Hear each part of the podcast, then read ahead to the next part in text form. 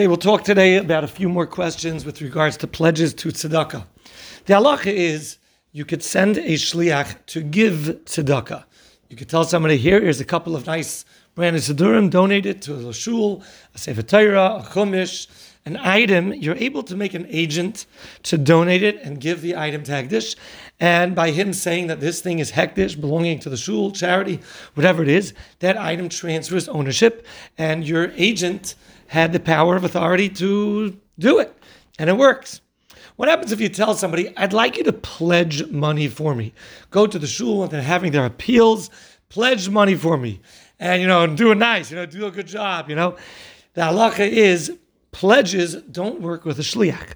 You can't make a neder, a vow, through a shliach. So you could transfer over a specific item through an agent, but you can't tell somebody to pledge something through a shliach. And if he does so, and you want to back down, we might not call you the nicest of fellows, but uh, it's not binding.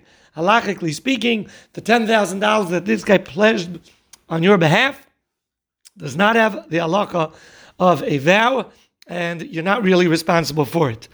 Now, this really comes up where people go to shuls or a few different shuls on Simchas Torah, and they're selling kibbudim, and they want to, uh, I don't know, they want to get a bargain, or they want to get kibbudim in a few different places, so they set people up. Their son goes there, their neighbor goes there, their uncle goes there.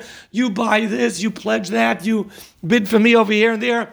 And it's not so simple that any of those can actually be binding. So, words to the wise, the Gabbai, make sure whoever is bidding is actually really bidding. Some say that bidding to buy kibbudim as opposed to a donation perhaps is not just a pledge to tzedakah and may be more strict and severe than a vow that's done through a shliach.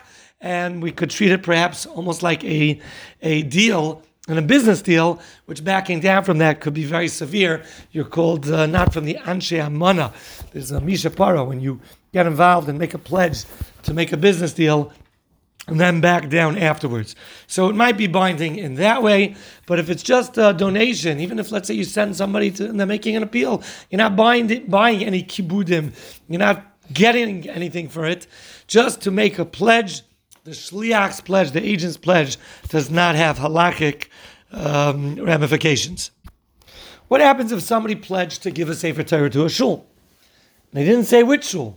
Let's say they have a Sefer Torah at home, they want to donate a Sefer Torah, and they don't say to which shul. The assumption is that you go to the one that they commonly and most often use. What happens if they use a few shuls? Well, then it's a problem. The halacha actually dictates that if money is pledged to two shuls, or to an unknown shul, and he doesn't frequent one more than the other, the two shuls should split the money. Well, what do you do by a Sefer Torah? Some say, even by a Sefer Torah as well, split it. Of course, you're not cutting the Sefer Torah, but the Sefer Torah will visit one shul for a year and visit the other shul for another year. What happens if the person is around and you could ask him what his intent was?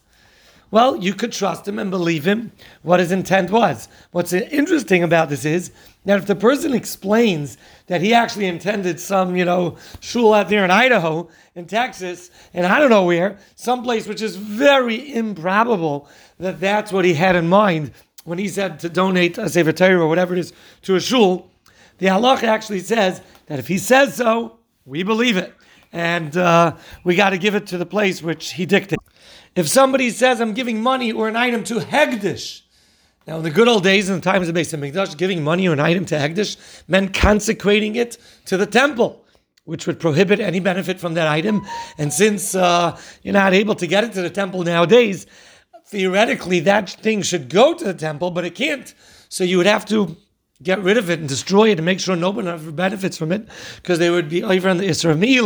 However, it became the common vernacular to use Hekdesh or give this to a holy cause or give it to Hekdesh. It pretty much became another expression for tzedakah or to give something to a shul. And so nowadays, if somebody does give an item to a shul or to Hekdesh, to a holy cause, it can be given to charity. Let's say an item is donated or pledged to a charity, but they have no use for that specific item. I'm giving my Italian dining room table to the shul. They're not interested in it. But you made a pledge of something that has a lot of value. So the halacha is the value goes to the shul. How do we assess the value? You need three people to assess it, and you pay that to the shul.